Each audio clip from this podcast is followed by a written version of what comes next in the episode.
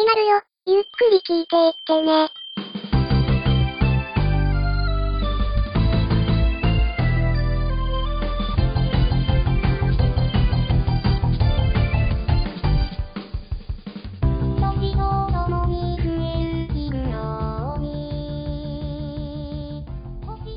どうも、アニメカフェラテのショーです。ブラキングでございます。はい、本日もよろしくお願いいたしまよろしくお願いします。す。さあさあ、アニメカフェラテ始まりまして、早7回目と、違った、8回目ですね。高い、高い。うん。そうですね。あの、さ、なんだろう、同意してくれてるのか、それとも単純にネタを放ってきてるのか、どっちなんでしょうか？いやいやいやいやいや、ネタじゃない。これが、これがいつもの僕の相づちですか嘘つきなさいよ、ちょっと誇張してるでしょ。誇張はしてます？ねえ、もう皆さんにいじってもらえて嬉しくてたまらないんですよ。いや、だって、ね、僕の、ね、一挙一投足がこうやって話題に上げられちゃうんで、ありがたい限りだなと思って。いや、ほんとですね。もう、それで楽しんでもらえてる。そして、ね、我々が何よりも楽しませてもらってるってところが本当に嬉しいですよ。そうなんですよ。ね、僕もこうやって、ね、狙ってやってる笑いじゃないんで自然と出てるもんなんで、ああ、こんなに面白いんだなと思って。ね、そんなもう人気なウラキングさんも、ウラキングダムで絶好調という状況でございますけれども。あのね、これ僕が絶好調っていうよりかはね、国民が絶好調なんですよ。えーもう本当に皆さんのおかげで成り立っているツイキャス、そしてウラキングダムですけどね。あ ありありがたいから、もう皆様あっての裏キングダム でもダメですよ。国王がそうへりくだったらダメなんですよ。だ。なんでですか？ちゃんとあの、無然とした態度で。ね、い皆さんやいやいやいや、もう、何ですか？ね、会いに行ける方ですから。何その桃色クローバーみたいな。週末、週末国王じゃないですけど。何ですか、週末国王。知らないですよ、もう。違うんですよ。今日はそんな国王の話なんかどうでもいいんですよ。そうですよ。ね。アニメカフェラテです。はい、ねそしてアニメカフェラテになってからは初。そしてアニメカフェの前身のアニメカフェからいうところで、もうほんと4ヶ月ぶり、約50回ぶりですね。おおワンシーズンぶり。ね、あの、4ヶ月で50回っていう数字にちょっと違和感を覚えるのはあるんですけれど、ね、怖いね。その50回ぶり、4ヶ月ぶりのゲストを今日お迎えして、とあるアニメ作品の話をしていこうと思っているわけですよ。はいはまずはそのゲストの紹介をさせていただこうと思います。い。はい。えー先日、復活された暴れラジオさんより、ちゃんなかさんにお越しいただいております。ちゃんなかさんよろしくお願いいたします。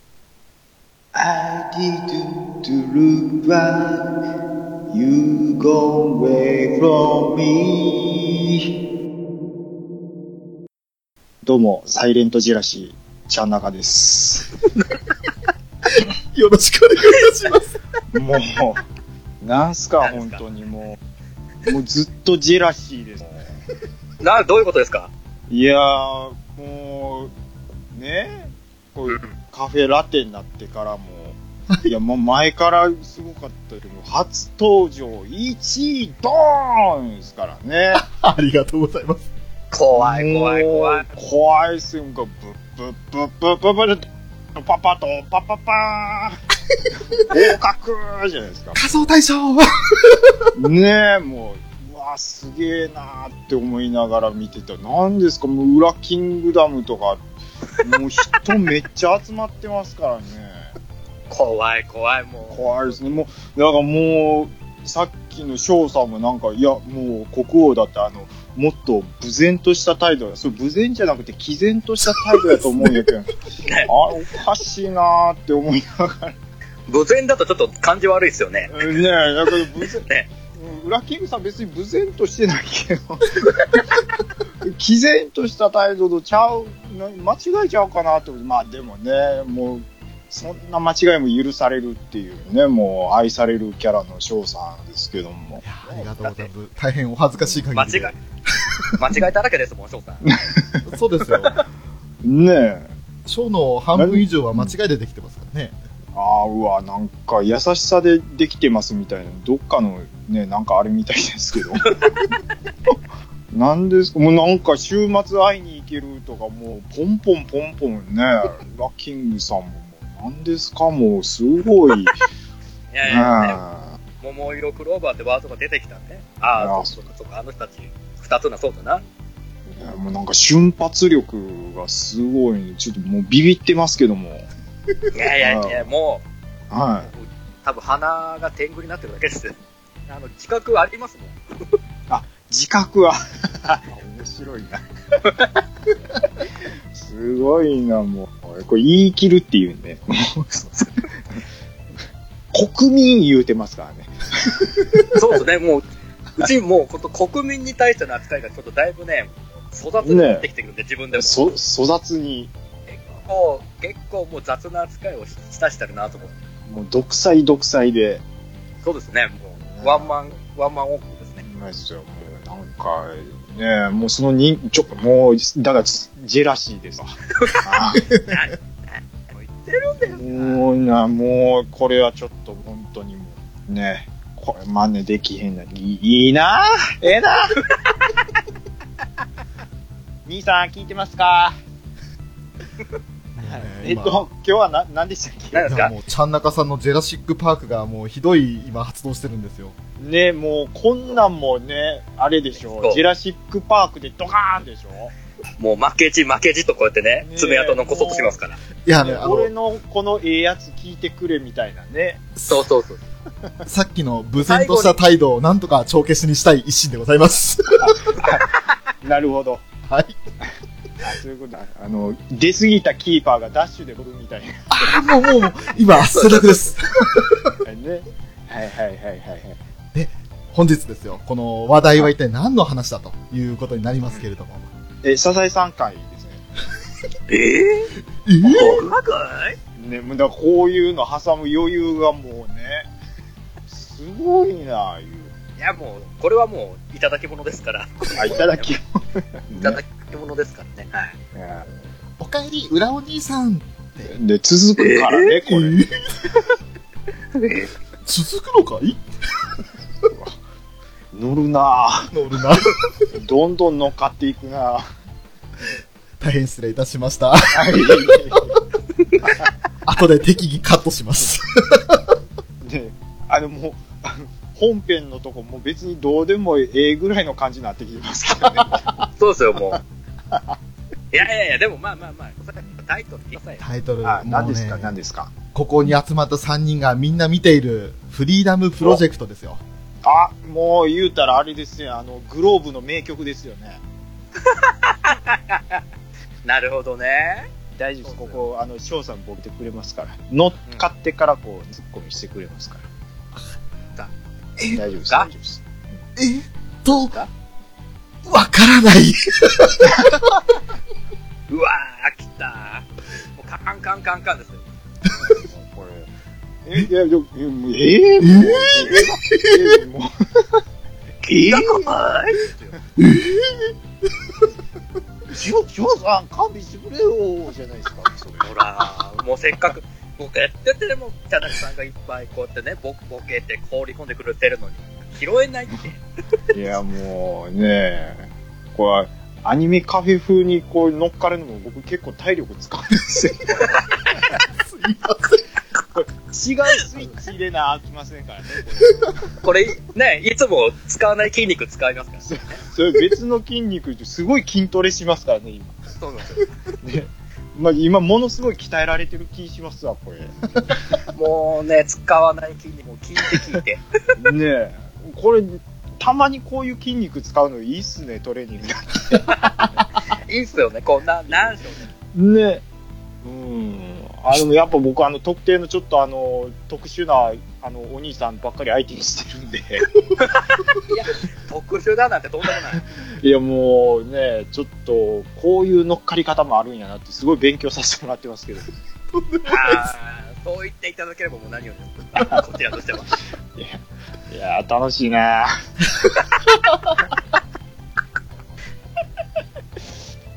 え、何でしたっけ、ほい で。あのー、ですね、あの、フリーダムという作品が、えー2006年から2008年にかけて作られたわけですけれども、いはいはい来ました。そうはいです。ね。あの、まあ、正直、ショーは、これはもう全然当時は見ていなくって、あはい。で、あの、前回ですね、出ていただいたガンダムユニコーン会の、えー、ちょっとその放送の中には乗っからなかった、あの、裏話というか、普通の我々のアフタートークの中で、これ見てますか？っていうふうにご紹介いただいて、それから見た作品にはなるんですけども、そうですね。僕がちょっとリクエストした感じですね。いただいた形ですね。はい。はい、はい、はい、はい、はい。そのフリーダムプロジェクト、まあ、ちょうどね、あの D アニメとかでも見られる環境にあったので、そちらを見させていただいて、今回お、実現という形に、はいあ待ってました。ありがとうございます。ありがとうございます。まあ、早速ですね、そのフリーダム、ねこれはどんな作品なのかということで、簡単なあらすじだけ今ここで紹介をして、で、区切った後は、そのまま本編、ネタバレありの本編の話をしていくという形にしていこうと思っております。はい。はいまずはそのストーリーですけれども、えー今からまあ2世紀あと23世紀を舞台にしているわけですけれども、もう人類は地球がダメになっているということで月に移住しているという設定なんですね。ほうほうほう。で月にはその、うんエデンという名前の、まあ、月の共和国がありまして、はいはいはい。あの科学技術の研究だとか、あるいはその地球への渡航といったものを、そういったことを一切奪われてしまって、もう地球には行けない科学技術の発展のために何か研究することも許されないといったような環境下の中で、太陽光だとか、そういった放射能汚染から守るためのドームの中で、えー過ごしている人間たちの話になるんですけれども、うん。一方的にですね、まあ、押さえつけられるような形で、その、まあ、主人公のタケルであったり、あるいは、えー親友のカズマ、ビスといった登場人物たちは、そこで暮らしてるわけですが、タケルだけは、そういった環境下にすごく不満を持ってるんですよね。ですです。そうですね。ですね。それで、その、不満を持っている中で、じゃあでも自分の目で、この月の外側には何があるんだろう？あるいは、地球は本当はどうなっているんだろうっていったことを自分の目で確かめたいという意欲で、それを見に行くというのが、まず、え2話までのストーリーの大きなところになるわけです。それについてね、あのーこれからは、だんだんその話を深めて、こういった話があって、ここが面白かったよねっていうところを今回は話していこうと思います。もしまだフリーダムを見ていないよという方がいれば、ここで一度止められるのをお勧めいたします。そして、見てから、ぜひ聞いていただきたいなと思います。そうですね。それでは早速話していこうと思いますんで、どうぞよろしくお願いします。よろしくお願いします。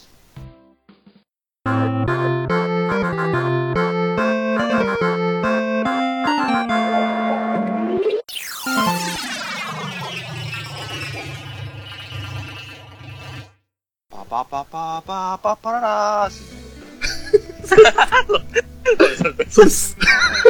ですね。はいはい。まずはやっぱり、主人公のタケル、カズマ、ビスといった形で言いますけれども、えー、ウラキングさん。うん。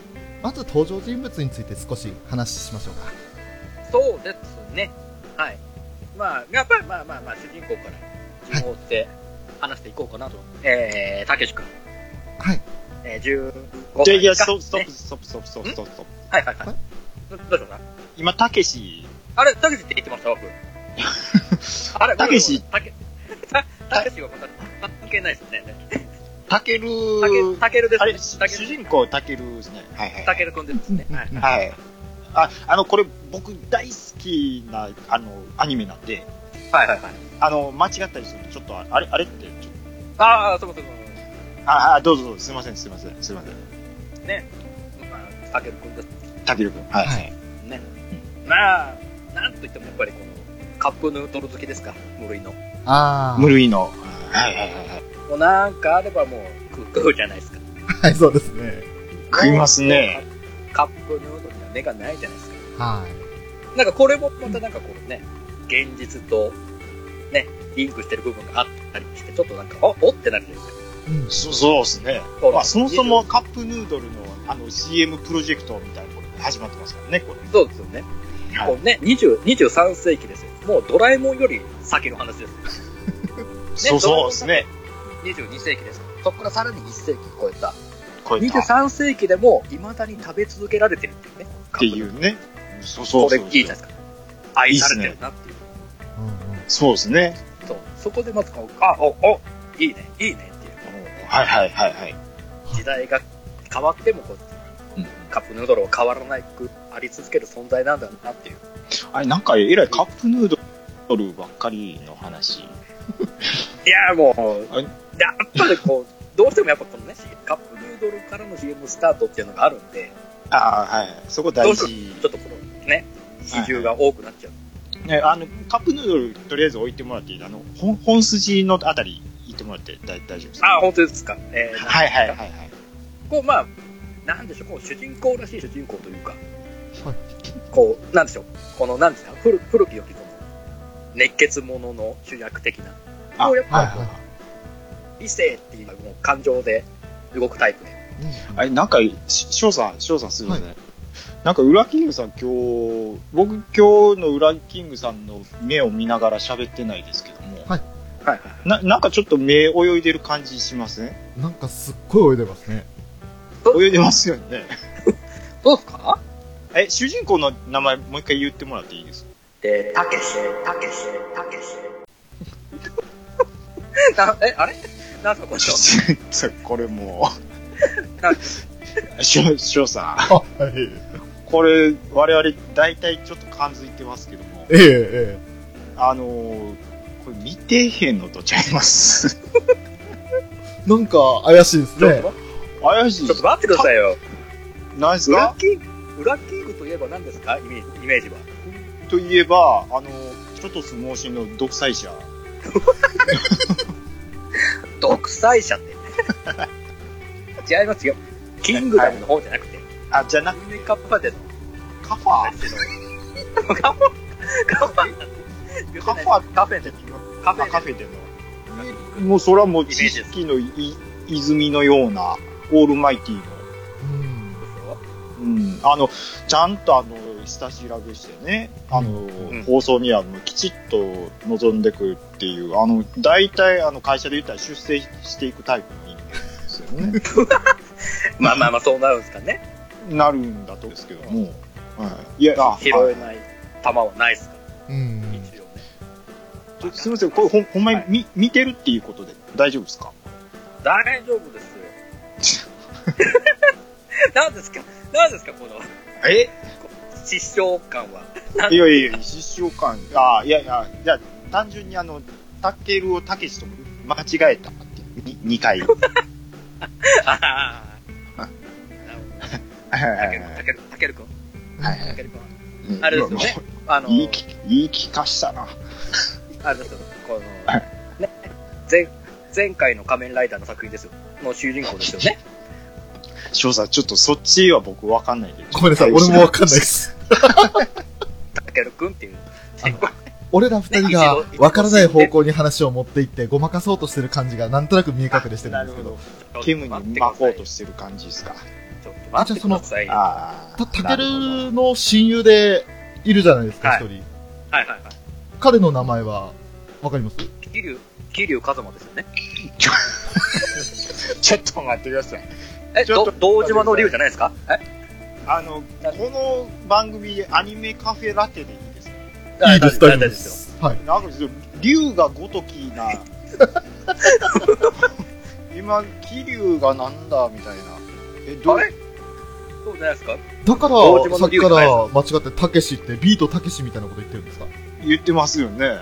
そんなこと、ちょっと待ってくださいよ。シック。スにも出てますからね、ビートたけしは。そうですよ。うんちょ、ちょ、ちょ、なんすか、あの、こう本編、ずっと触れずにこの感じで尺稼ごうみたいな、そういう感じですか？いや、じゃあ待も。う、白状してくださいよ、ウラキングさん。な、なんですよですか本当に見てるんです何か何を白状する あなたが、見てる詐欺をしてる気がするんですよ。見てる詐欺どういうことですか？いや、なんか、ものすごい棒読み感がすごいですね。うん。ちゃんと、ちゃんと見てますよ。ほんまですか？CM は、あ、CM は、宇多田ヒカルの歌とともに見てます？あー、もうこれ、なんで？アニメ、アニメって何ですか？知らないっすよ。ウラキングさん演技下手やな。ダメなんですって。今回、今回申し訳ない。多分、アニメカフェ始まって初めてぐらいかな。僕が知らない作品っていうのね。し、しかも予習しないっていう。そうですよ。もうえちょっもうもうもう。うんえ、ノート、4? ノート見てください。もう真っ白ですよ。も書いてない。先生これ4ヶ月スパンあったのありましたね。ありましたね。そんな可愛く言ってもダメですよ。先生、先生大丈夫ですか？こんな回が、もうだってそろそろこういう回出していかないと、あー、なるほど。あれですやんか。あれですあれですやん あれ、新しい人を取り込めないですやん。あー、あれですやんすか。そうそう、あれですやん。兄さん聞いてますか？あ、まあ、こういう、あ、だから、あれですね、あの、あの、アメトークみたいに、うんその、あんまり知らないホトちゃんにこう、プレゼンする感じでどんどん面白くなるみたいな、そういう、ね、そう感じやったらそうそうそうですね。そういう、そうそいうう結果そういうことです。なるほど。だから、ホトちゃん役を自分でやろうっていう。そうそうもうあえて今回は、やろう。あゼゼロから、こうね、収録が終わる最後に、どのラインまで行ってるのか、100に行ってんのか、行かないのかわかんないですけど、僕がこう、前のめりになるかどうかです。あーなるほど。ーじゃあ今回はもう、ホトスープじゃなくて、ホトキングスープということなんですね。もうこれ、昇竜入れなあかんし、またもうあちょっと、あららしい、も これ、これ後でいただけますか？昇昇竜の送りますよ、じゃあもう。ありがとうございます。ありがとうございます。う。ねえ、思いっきり、昇竜言うてますからね。ねちょ昇竜昇竜入った。え、ねショーショーショー翔さんが昇竜拳です。え。あ、もう僕、それ僕が今言おう思ったんや。ほら、もうさっき取られたもん。振り、すぐ拾いたくなっちゃう。もう、頭の回転が速いから、もじゃあ、ねそろそろね、あの、メッキも剥がれたところで、本筋入りますか？う。はい、行きましょうか。はい。まあ、主人公、タケルですよ。本当に、ウラキングさんがちらっと言っておっしゃってました、その、頭で考えるより、動く派っていう、その、登場キャラクターですけれども、そうですね。まあね、あの、頭に血登りやすい登場キャラクターではありますよね。熱血ですよね。そうですあのー自分が納得いかないと、とことんまでことを荒立てるという感じで。うんうんあただ、それは、あの、すごく視聴者側からしてみれば感情移入しやすいキャラクターではありますよね。あーわかりやすいですね。うん。うん。で、そんな、まあ、タケルと一緒になって、まあ、カズマという登場人物と、もう一人、ビスという、この二人の親友がいるわけですけれども、まず、ちゃんなかさんは、ビスが一番好きだということで、ああ、そうなんですよ。あのーやっぱり3人組を見たときに、はいえーこう、やっぱちょっとリーダーシップのあるタイプ。で、冷静で、まあ、真面目な、えーカズマ。はい。で、まあ、弱気で、ちょっと臆病やけど、まあ、メカオタクと言いますか。はうん、あの、メカ扱わしたら天才的なビスマルクですよね。で、こう、タケルにみんな振り回されがちなんやけど、そういうタケルとつるんでると、何や知らん、面白くて、いつも遊んでるみたいな、い。はい。そういう3人組ですよね。そうですね。それぞれのキャラクターが立ってて、面白い組み合わせですよね。そうなんですよ。で、まあ、このキャラクターの話を僕する前に、はいあの、このアニメのあのオープニングなんですけど、はい。あの、宇多田ヒカルさんのはい。This is Love じゃないですか。え？まあ、もうめちゃめちゃオープニングのあの、何ですか、アニメーションとすごいマッチしてて、もう大好きなんですよ。ちょっと実写っぽいような、でも CG のような。ああ、そうなんです、そうなんです。もう実写、あの、アニメからこう実写に、ものすごい自然にこう、ね、はい。あの、モーションしていくような感じで、あともう、オープニングで出しのあの疾走感というか、ね、あの、こう鉄のパイプが血管のようにうわーっとこう、巡らされていく感じの、あれも、もう、鳥肌もんですね。うん、まあ、あっこです、もう、かなり掴まれる感じはありますね。制作からもう10年経ちますけれど、いまだにそはのいデザインというか、そのオープニングのそのロールがすごく色あせない、今でも全然見劣りしない。いや、まさにそうです。で、あの、キャラデザが、あの、ご存知、やっぱり、大友克洋さんじゃないですか。はいはいはい。で、えっと、これ、あの、大友克洋さんファンにとっては、結構この作品に対してアンチな方もいるんですけども、はい。あの、っていうのが、あの、最初の設定段階で、あの、大友さんは、こう、メンバーとして加わってたんですけど、はい。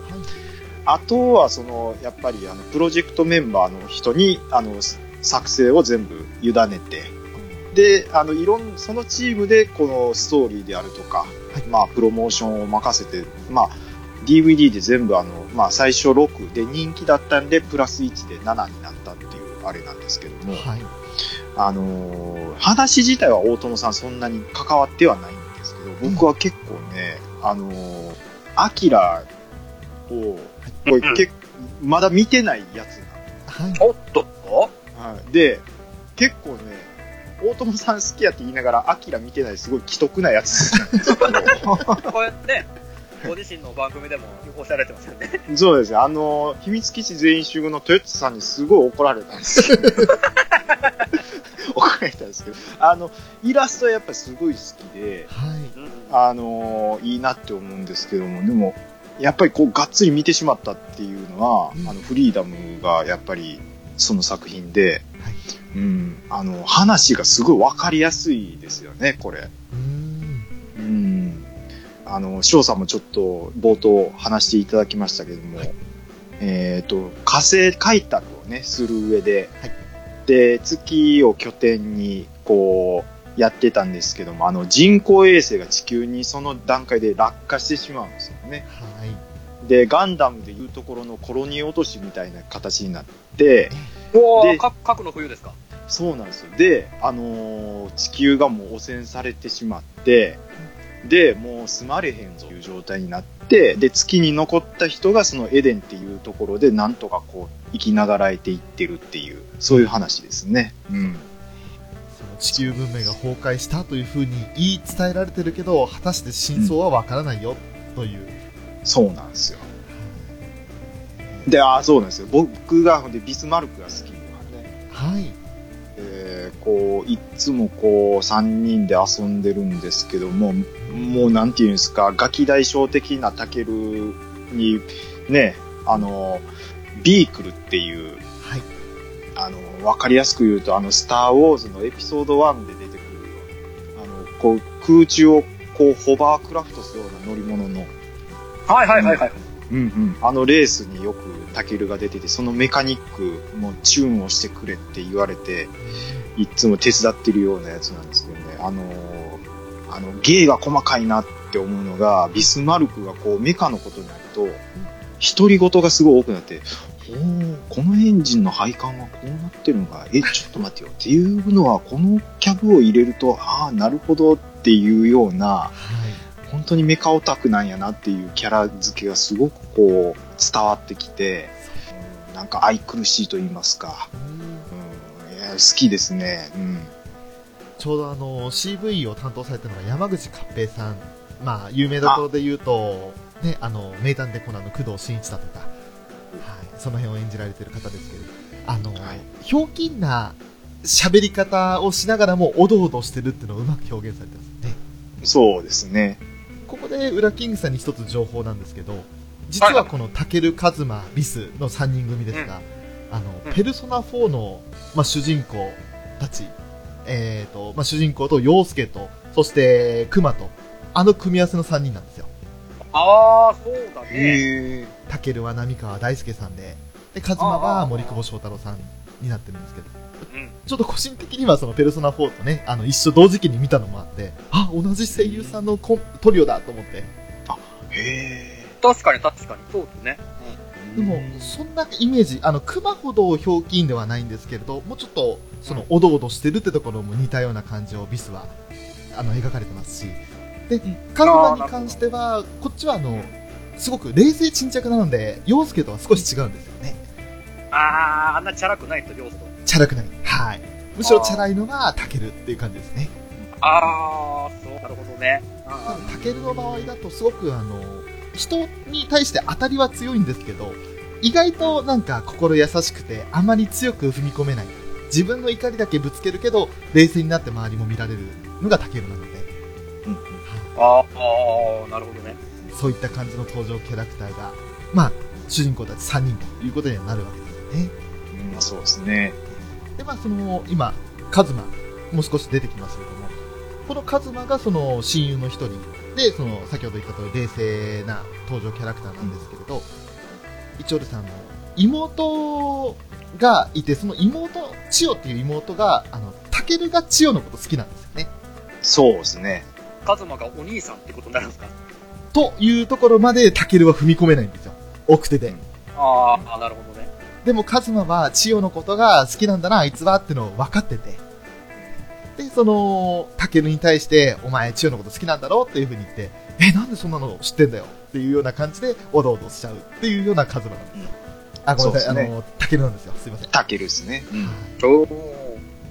で、まあ、そんなね、あの、カズマ、すごく冷静沈着で、で、えー、タケルがその、一体このエデンの外はどうなってるんだろうっていう風に疑問を持つシーンがあるんですけれども、そもそもにしてそのエデンの外に興味を持ったのは、あの、アルバイトというかボランティアですね。ちょっとあの、うんやっぱタケルたちっていろいろやんちゃしちゃうんで、で、そのやんちゃをすると、まあ、エデンの管理組合みたいなところから、その、いろいろ言われるんですよ。お前いい加減にしろよ、みたいな感じで。違反すんなと。で、その運営局によって警告を受けると、まあ、ボランティアといって、その、エデンの市民の安全を脅かすなって言って、仕事を命じられるんですけれど、そこで、あの、月の表面で、まあ、ゴミ拾いみたいな感じで、ちょっと参加させられた時にうん、たまたま、その、エデンの区画から外に出たんですよね。うん。出たいと言って。はい、はい、はい。出て、まあ、クレーターって月にはあるじゃないですか。うん。そのクレーターに何か、その月のものではないものが落ちてるのを気づくんですよ。ほうほうほう。それは、例えば貝殻であったり、写真であったり、えー。海もないちあの月でなんで貝殻が落ちてるんだろうと。で、それをいろいろ集めていくうちにその写真を見つけたら、とある褐色の肌をした女の子が写ってるんですよ。ほうほうほう。で、写真の裏側には、私たちは元気ですっていう一言が書かれたメッセージがその書かれていて、うんで、え、じゃあこの写真はどこから来たんだ？で、こんな景色のところをエデンの中で見たことねえぞ。うんうん。それで、その写真のことを、えーカズマとビスに相談するんですけれども、うんそうすると、もしかしてそれ地球から来たんじゃねえのかって話になっていくわけです。うんうんうん。なあ、もう DVD 今から見たい。うーん、もうめっあーはい、そうなんですよ。ねでも、そこでその写真を拾ったりしたことが運営局に、まあ、あの、結果的にバレちゃうわけですけど、それでお尋ね者っぽくなっちゃうんですね、タケル、カズマ、ビスは。ああ、なるほど、なるもう、そうなったら、もう、ここに至ってただ捕まって、またずっとボランティアさせられるだけとか、下手したら、あの、まあ、刑務所みたいな、その、収容所に送られるだけになってしまうと。いうことで、タケルたちは地球に行く。っていうことを一大決心するんですね。で、それに、カズマ、冷静沈着なカズマは同意して、じゃあ俺も一緒に行くと。うん。で、ビスは、いや、嫌だよと、地球には行かない。ただ、その、地球への脱出船だけは、その、修理したりだとかして、地球に送る手助けはしてやると。おお。ただ、俺はもうこれ以上関わりたくない。ただ、親友のためにできる最低限のことだけするって言って、一緒に行動をするわけですけれども、ほうほうほうほうほう。そこで、今度はあの、実は1話の一番最初で描かれていた、その、ビークルのレースがあるんですが、そこでタケルと争っていたタイラという登場人物が出てくるんですね。ほう。で、この平っていうのは、どっちかというと、まあ、不良グループというか、あの、ビーグルのチームを率いてるリーダー格の、ちょっとあの、なんて言ったらいいんでしょうね。王兵ってほどじゃないんですけど、結構あの、ジャイアン気質な登場人物なんですよ。あー、楽器大将。そんな感じですね。あでそんな平という登場人物と、まあ何かにつけて、その、タケルたちに絡んでくるので、もう一触即発の状態で、いっつもなんか、お互いに、やいやい言ってるような関係なんですけれど、うん。なんか、タケルたち面白いことをしてんなと。で、運営局に追われてんなと。お、何やってんだとうん。いう感じで興味を持つんですよね。ほうほうほう。その平たちのチームは、ムーンシャインというチームが、ね、サンシャインじゃなくてムーンシャインなんですよ。ああ、まあそうね。つけたからね。はい。ほら。やめ、やめてください。それは。すいませんでした。ね。っていうか、チーム名までよう覚えてますね。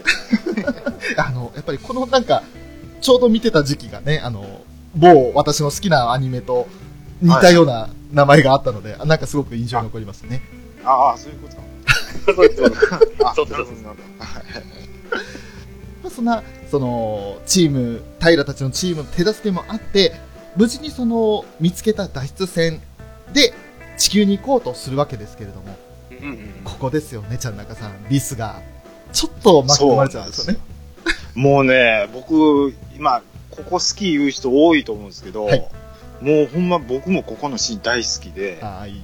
脱出ポットがあるぞと。はい。で、それを使って地球に行きましょういうことで、うんあの、運営局をなんとか振り切って、はいその脱出スポットのところまで行くんですよね。まあ、そこ行くまでにどうやったら行っていいとかっていう、まあ、いろんな絡みあるんですけど、はいまあ、そこ行くん、行きました。はいはいで、脱出ポットを動けるようにするまでもう、ビスマルクはもう手伝うぞと。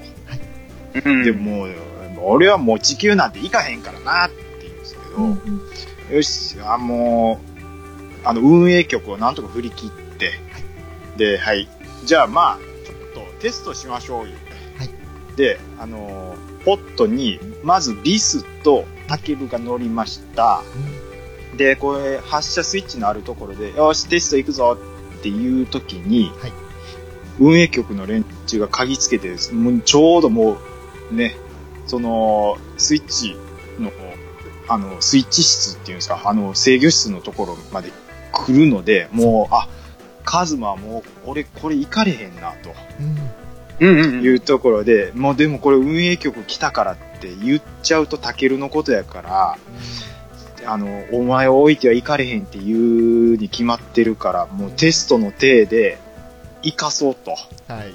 おー。で、じゃあテスト、いや、大丈夫や、テストを続けるぞって言って、僕ね、ちょっと細かいんですけど、あの、脱出ポットのハッチを閉めるときの、はいあの、ビスマルクがハッチ閉まるときに、おーって言うんだよ。はい。おー、本格的や、みたいな。あのちょっとした表情とかもすごい好きなんですけど。へ で、これでウィーンってこう、なんていうんですかね、もう、ロケットを上に向けました。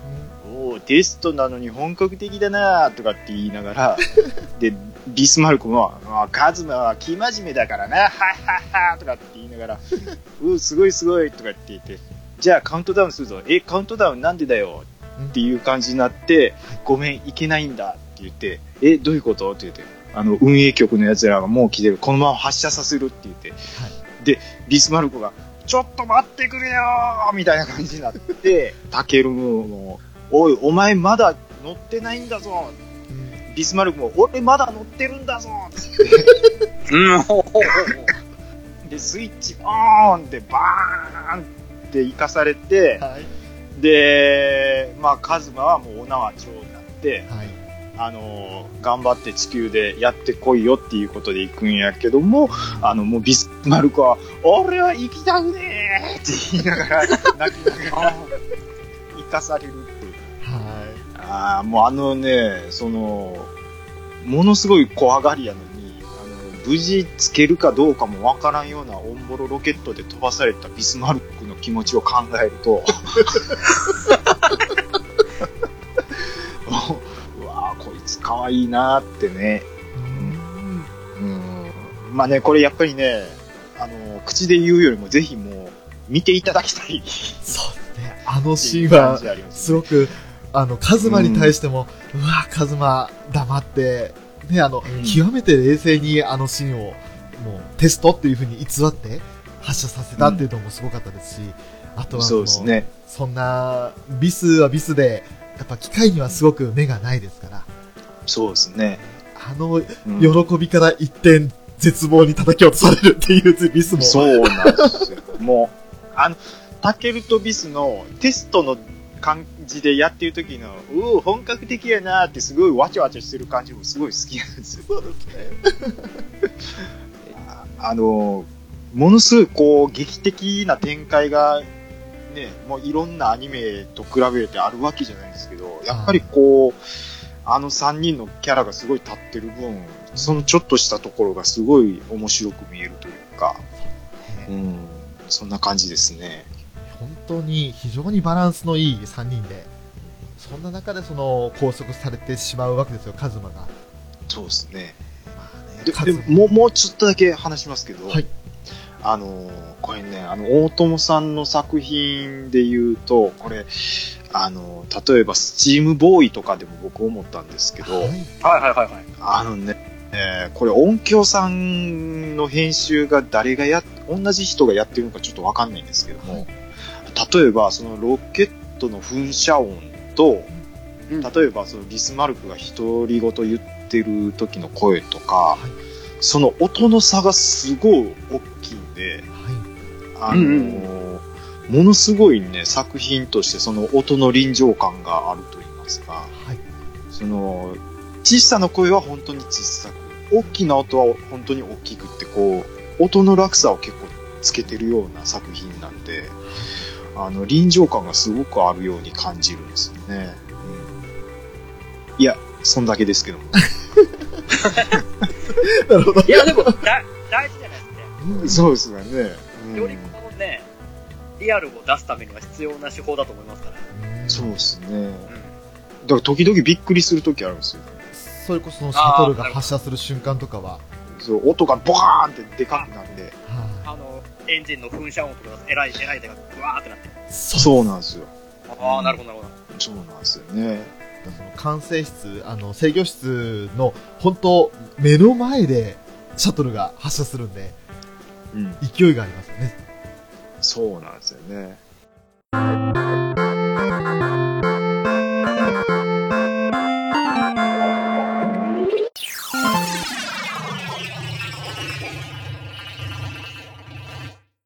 音もそうだし、迫力、あと、映像のカメラワークもかなり凝ってますよね。ああ、わかります。特にそのビークルのレースの時のうん、ちょっと目が回りそうなぐらい、でも程よく、あ、あーすごい臨場感でがあるっていう風に捉えられるぐらいのカメラワークっていうのが、すごくもう迫力増してて、あとスピード感がすごいですね。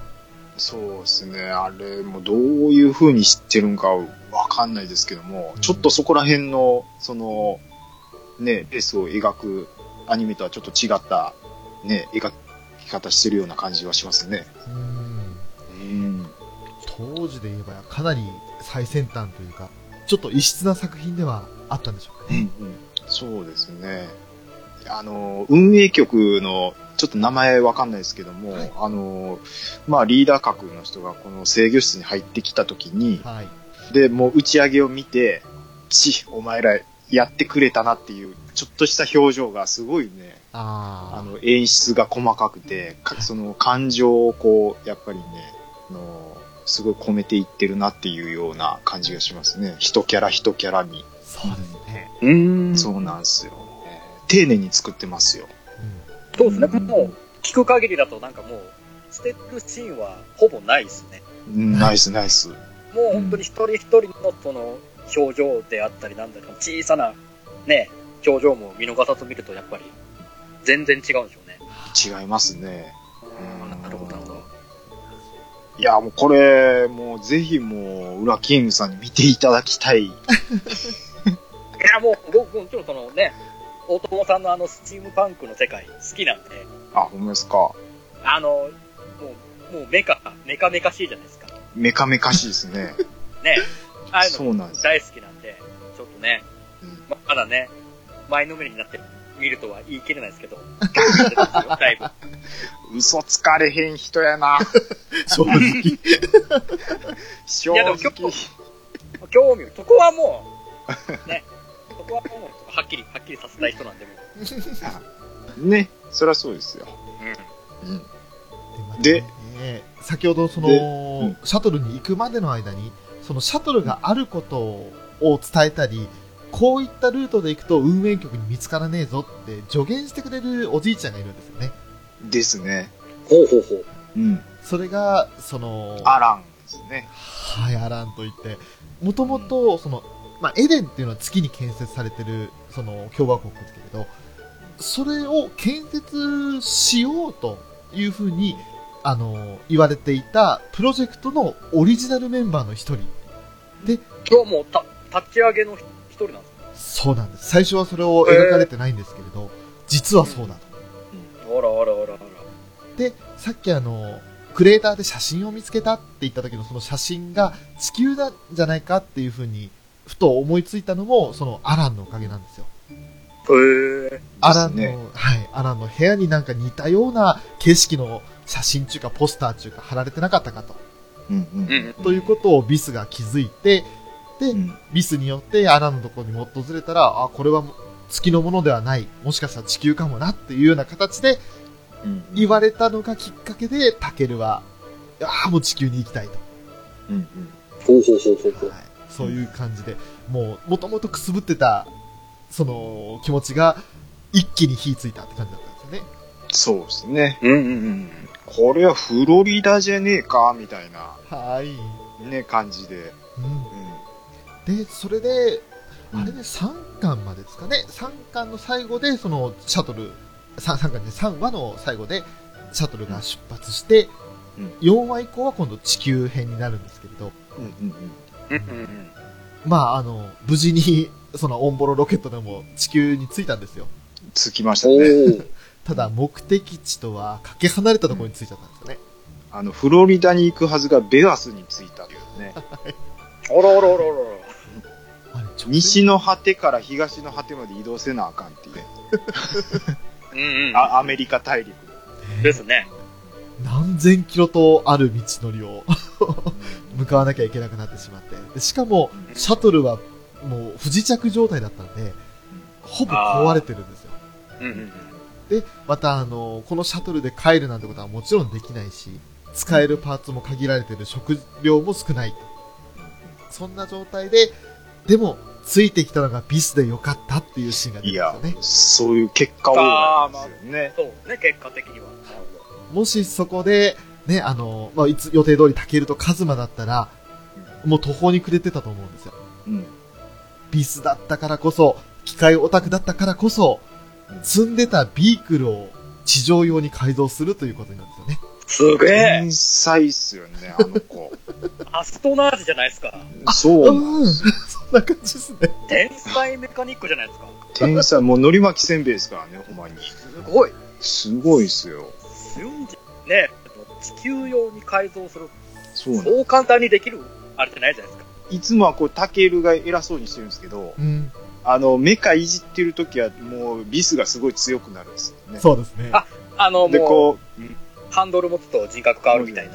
そうか、これがこうなってって言って、で、タケルがいらんことで、今それ触るなっつってすごい怒り出したりとか、あ、その辺の、あの、逆転も面白いですね。面白いんですよ。うん。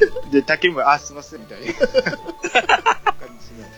じで。で、こう、ホバークラフト、こう、車輪を、廃材の車輪をつけて、うん。おうやっぱお前天才だな、おえみたいな。ね。もともと不時着した時は、やっぱりビスはもうふてくされちゃったんですよね、最初は。そうです。俺なんか地球なんかに来たくもなかったのに、こんな目的地から何千キロも離れてるところに降ろされて、ね 俺このまま死ぬんだみたいなことを、えー言っちゃって、もうだからやめろって言ったんだよつって。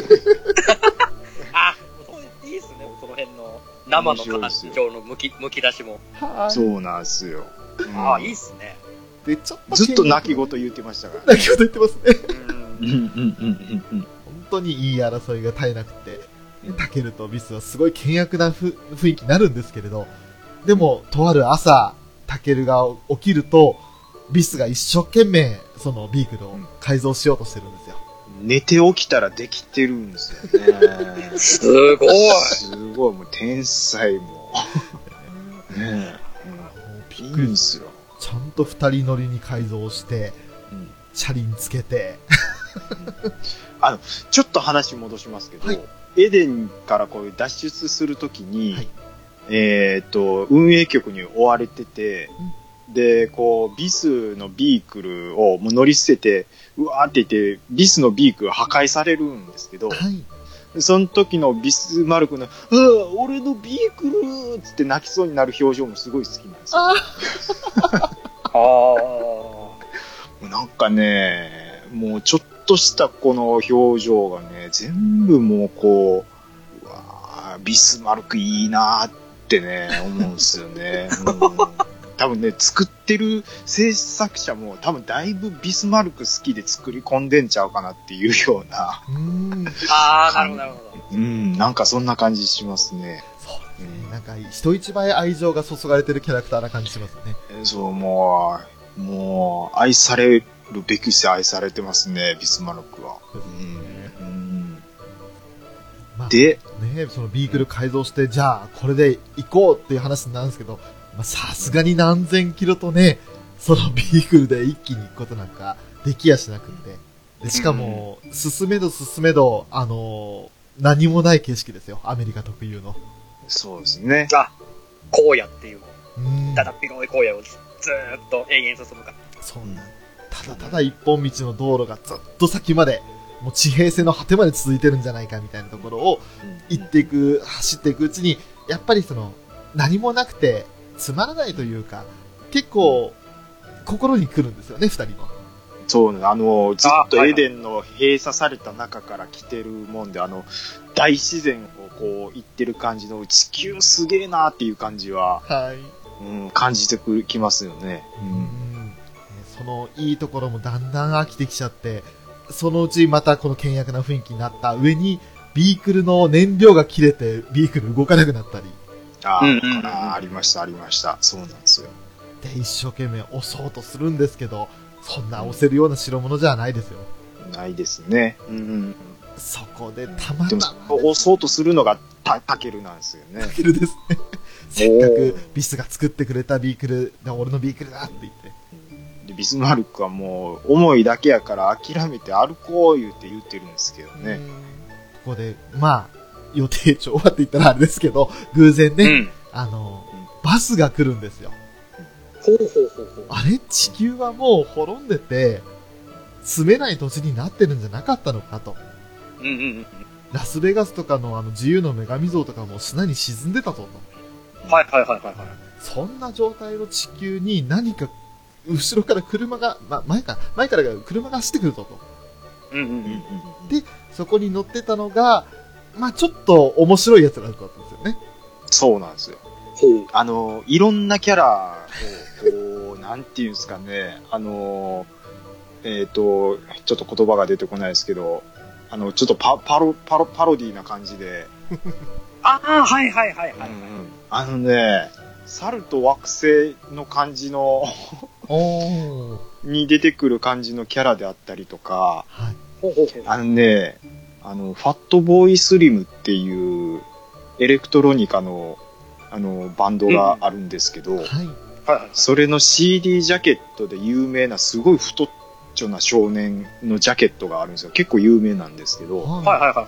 それと全く同じ太っちょの少年がこう、そのバスに乗ってたりとか、もう、これファットボーイスリムにちゃんと許可取ってんのかみたいな。あ、もういろんなそのオマージュ的なキャラクターがたくさん出てくるんでです、です、です。その、オマージュがちょっと出てこなかったです。そうそう、オマージュされてるんですよ。そうなんですよ。す。へうんうんえなんかあの、木星人なんて書いてあった全身タイツを着てたりとか。そうなんですよ。金星人とかつってね、あの、異様に股間がこう盛り上がってる全身タイツをプレゼンっていう。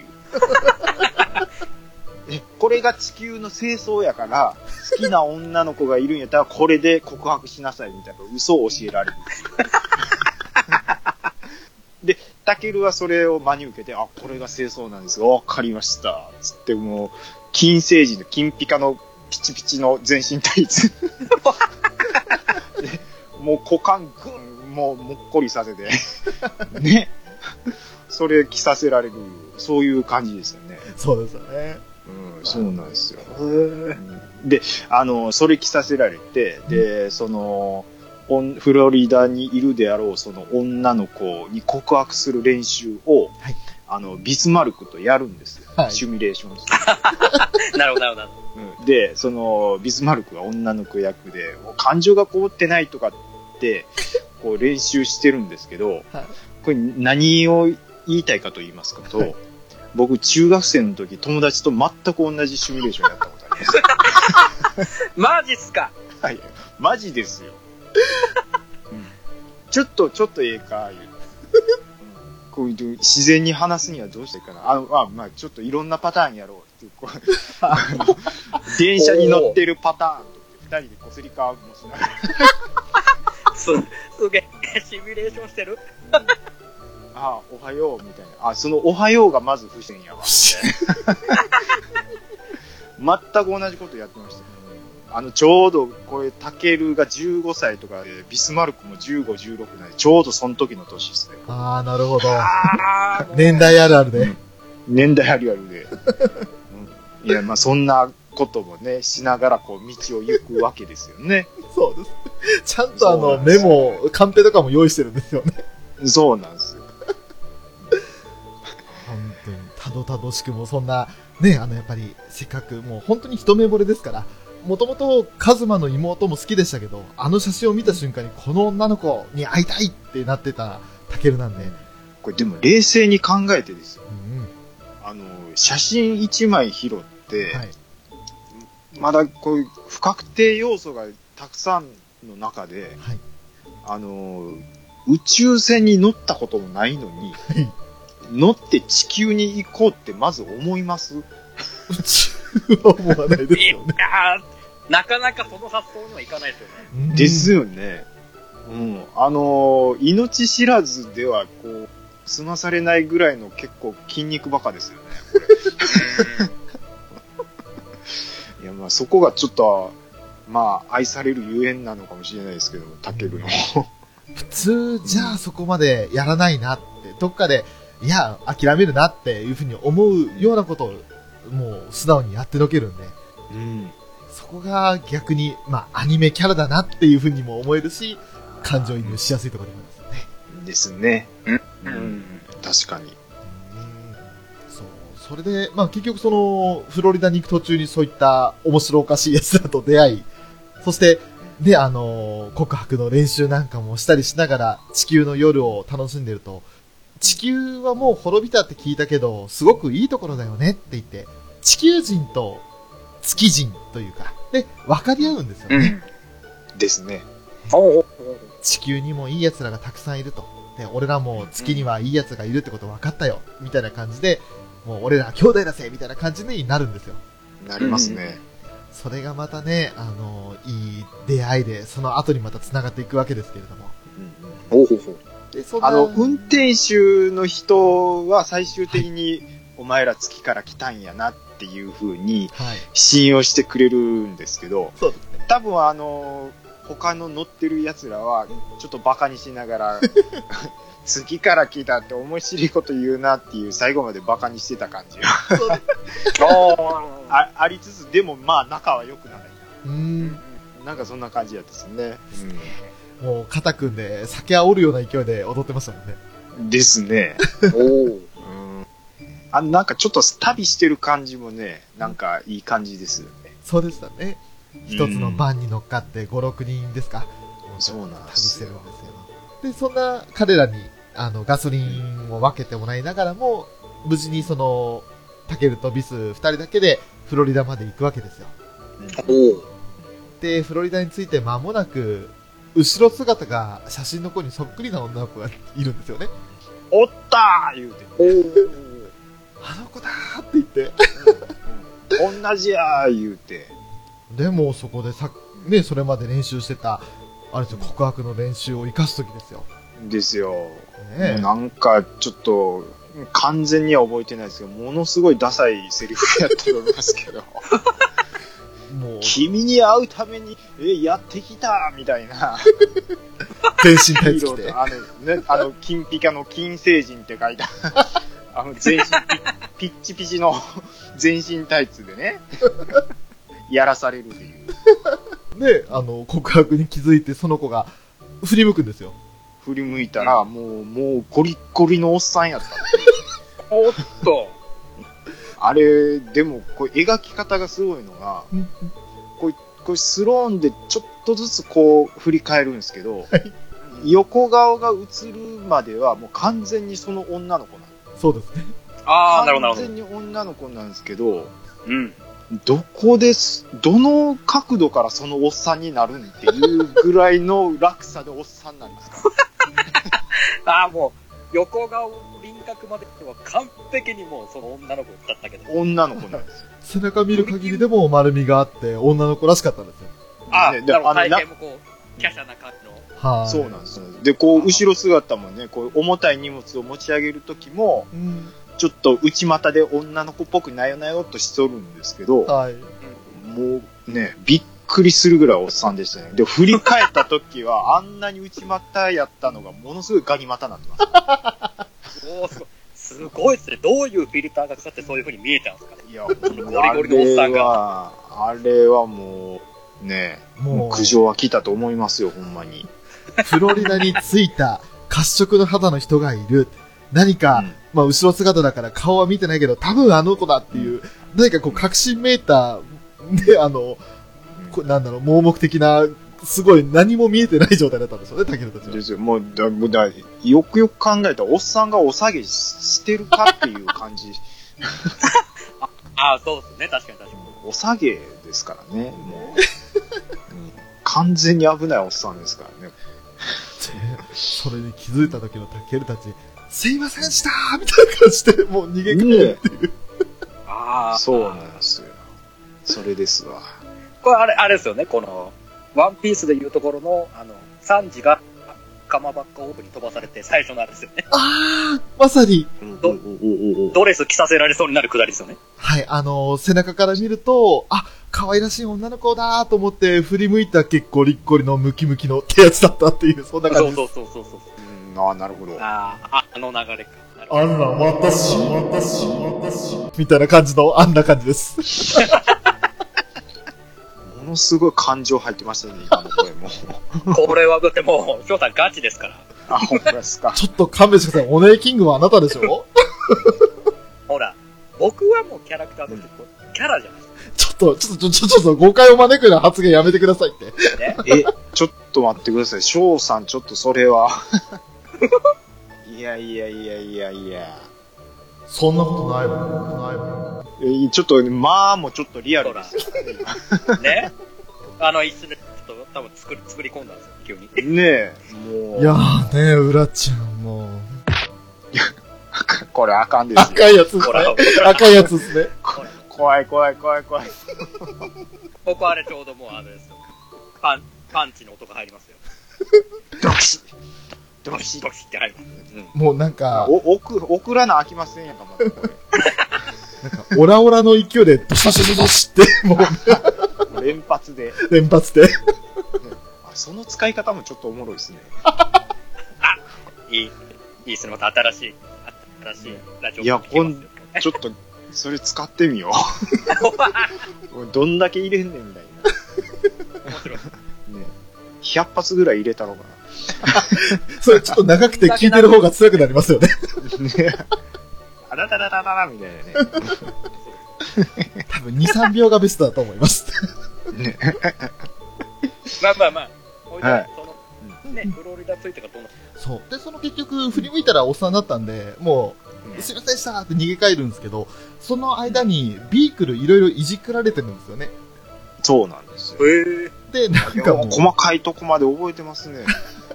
でうわ誰だこのビークルこんなにしたの？って言って、そのいたずらしたやつ、まあ、子供なんですけど、子供の姿を端目の端に捉えたら、そいつをタケルは追っかけるんですよ。うんうん。追っかけた先が、ちょうど岬のようなところになってて、そうですね。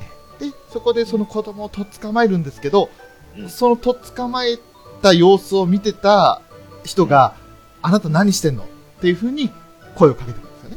そうなんうですよ。んうん。その子供確かね、あの、タケルのその、女の子が写ってた写真をパクって逃げたんですよね。そうなんです。ほうほうほうほで、それで、もう返してほしい一心でうん追っかけて待て言ってね。うん捕まえるんですけど、その子供が一つ言うんですよ。あれ？この写真？うんで、ここに写ってんの、お前、この子と、青とどういう関係なの？っていう風に聞いてくるんですよ。う。ほうほうほう。でえ、青って誰？みたいな感じになったら、目の前に青がいるんですよ。つまり、うんうん、褐色の肌の。青。が写真に写ってた女の子なんですよね。そうなんです。ほうほうほうほうほう。で、そこで初めて出てきます。らあらあら。で、その、あのー写真の裏に、その青が書いたメッセージで、うんあの、地球は元気です。そちらどうですかって書いてあるんで、ん。うんえーっと、青に、こう、発した第一声が、はい。あの、タケルが、僕も元気ですって言言うんですけど、意味、まあまあまあ、ええ月、月から来たなんてわかんないですから、何言ってんすか？みたいな、そんな感じで出たんですよね。そうですね。ほうほうほう。でも最高の告白でしたよね。ももちろん、その時も、あの、全身タイツですからね、それ。あ、そうそうね。そのまんま追っかけてくるのね。金ピカの。ただの変質者です。そうですよ。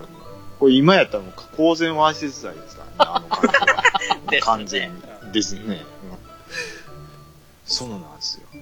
で、あの、一つちょっと、あ、言うの忘れてたのが、はい。あの、ビスマルクはやっぱりその、小心者なんで、はい。あの、旅しながらずーっともう大丈夫かな、もうどこで死ぬかもわからへんしって言いながら、でも、それを勇気づけてたのが、たまたまこの音声を拾ってたラジオのね、はい。声なんですよ。そうです。で、そのラジオをいつもそのね、DJ のあの、優しい女の人の声が、こう曲を紹介しながら、こう、私たちはこうやって今までも頑張ってきました、みたいな言葉にこう励ませ、励まされながらビスマルクもなんとか頑張ってたんで、はい。うん。まあちょっと早いですけど、後にそのお姉さんともね、ビスマルクは会うことができるんですよね。そうですね。おー。しかもそのお姉さんを演じてたのが、別に普通の声優さんとかじゃなくって、本当にあのディスクジョッキーさん。あれ、そうなんですか？はい。ガチの DJ さんなんですね。ガチです。だからもうリアルなんですよ。あ、声めっちゃいいと思いましたもん。うーん。あの、いいっていうのは本当にその DJ として出来上がってる声やなって思いましたから。そうですよね。うん。あ、そうなんすね。普通にラジオを聞いてる感覚。ですよね。本当に。おー、なるほど、なるほど。あ、そうか。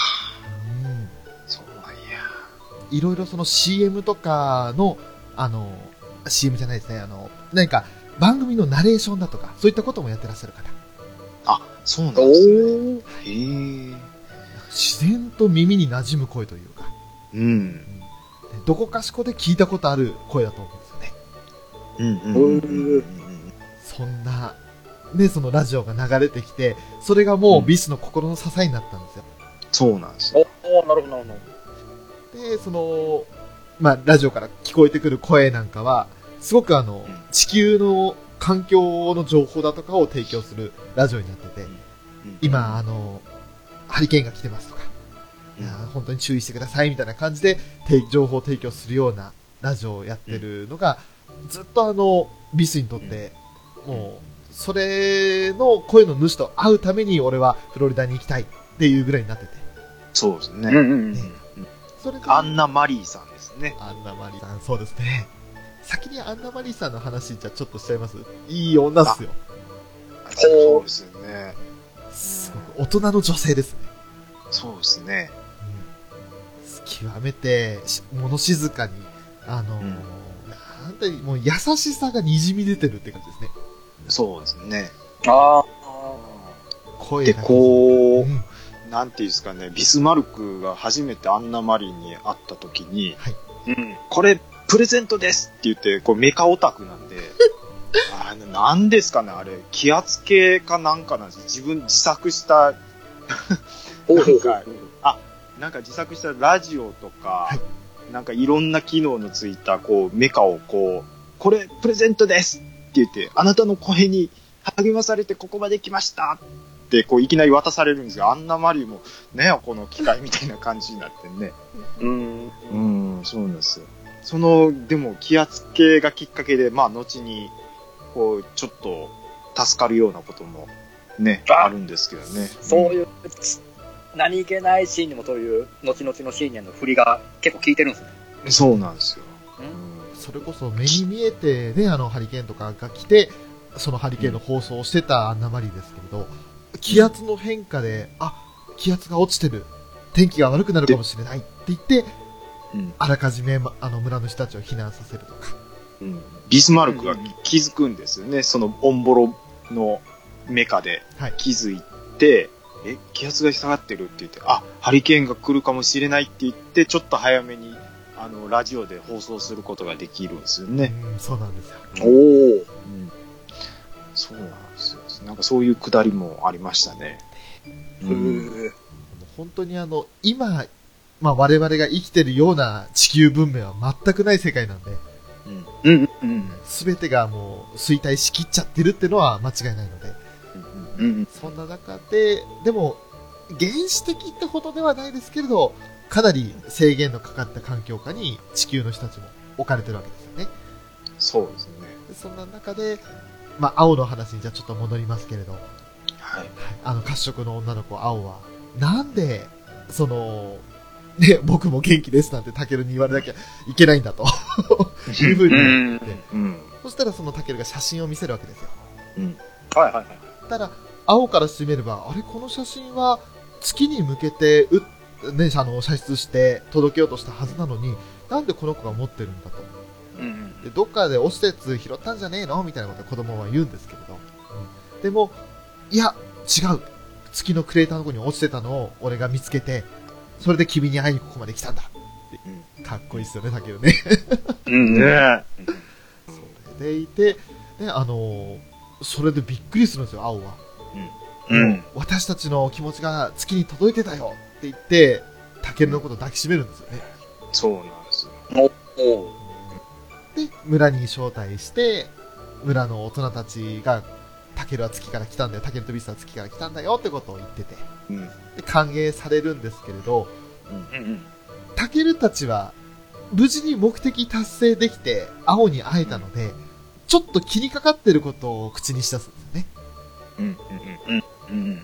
それが、俺らを助ける、送り出すために捕まってしまったカズマのことですよ。うん。うん。ああ、そこそこそこ。はいはいはい。月のエデン運営局に拘束されただろう、カズマ、うん今どうしてるかなと。なるほどなるほど。で、俺らはこうやって地球に無事に来れて、で、そのことも伝えたいしと、なんとか月に戻る手段を考えたいと、いうふうに話が今度展開していくんですよね。そうですね。でそこで今度は青ですよ。私も月に行ってみたいと。言い出しますからね、あの子も。そう。すごいっすね。それでね、月に行きたいって言えちゃう青もすごいですね。まあ、でも、それ言うにはうん、それなりのやっぱ理由が、そう。ね、あ、ああ、なるほどなるそれがじっくり語られていくわけですよね。そうなんですよ。ほうほうほう。青には、青なりの理由があるんですよ。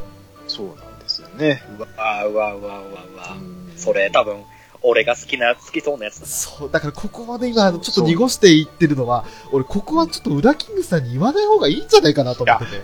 でもっと言うと、僕全く今同じこと、あれなんですけど、はいあのー、6で止めといた方がいいんちゃうかなってうん、そうですね。で、6の大体のとこまで話して、で、なんとなくふわっと見てもらって、7はもう全く何も知らない状態で、ちょっと見てもらった方がおもろいんちゃうかなと思うんですね。そうです。おー、なるほど。これはいいプレゼンですよ。まあ、要は、一回月まで変えるのは変えるんですけど、そっからどうなっていくかいうのは、はい。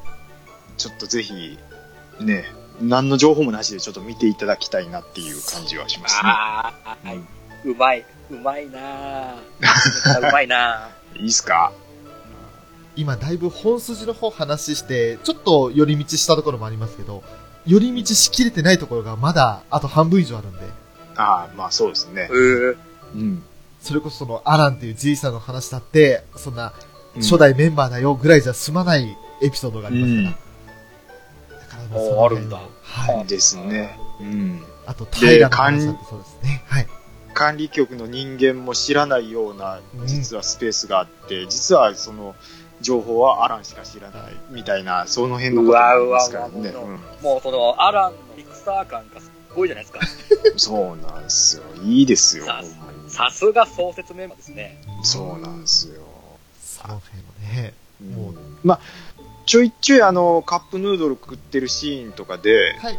はいはい。絶対お湯沸かす機会ないよなっていうことでヌードル食ってるところは まあそこはご愛ご愛嬌ですけどそうですね。うんご愛嬌なんですけど、まあまあまあ、でも、やっぱりね、まあ、そういう突っ込みどころもありながらも、話の筋はもう分かりやすくて、うんこう、ぐいぐい入り込めるなっていうところはありますね。もしかしたらあれですね、2世紀以上先の話なんで、その時のカップヌードルはもう蓋開けたら、お湯沸いてるみたいな。もう優しいから、翔さんね。あ。の駅弁とかでもあるじゃないですか、紐引いたら温まる弁当が。ああ、わかります。ああ、ミスそういうこと。はい。ミスター味っ子の二段、二ね段弁当なね、あの、あ下たね。パカってやって温まるっていうね。はいはいはいはいはいはいはい。そんな感じ。味をも驚いてましたからね。うんあの時代のカップヌードルはもうお湯なしでうんいけるみたいな。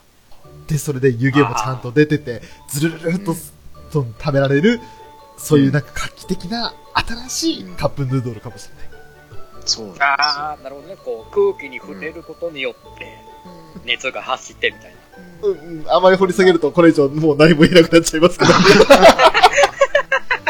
なんかその空気に触れて化学反応的な話になってくると、俺ちょっと苦手な分野なんで。ねもう、日清さんにすごい優しいですよね、翔さんは。もうぜひあの、2世紀後にはそんなカップヌードルを日清さん作ってください。もうぜひよろしくお願いいたぜします。ひよろしくお願いします。ね。ねもう今回、あの、ハッシュタグ西もちゃんとつけときましょ そうですね。う。ね、もう、めっちゃ言ってますよ、言うてね。ね。パート2に続くよ。ゆっくり聞いていってね。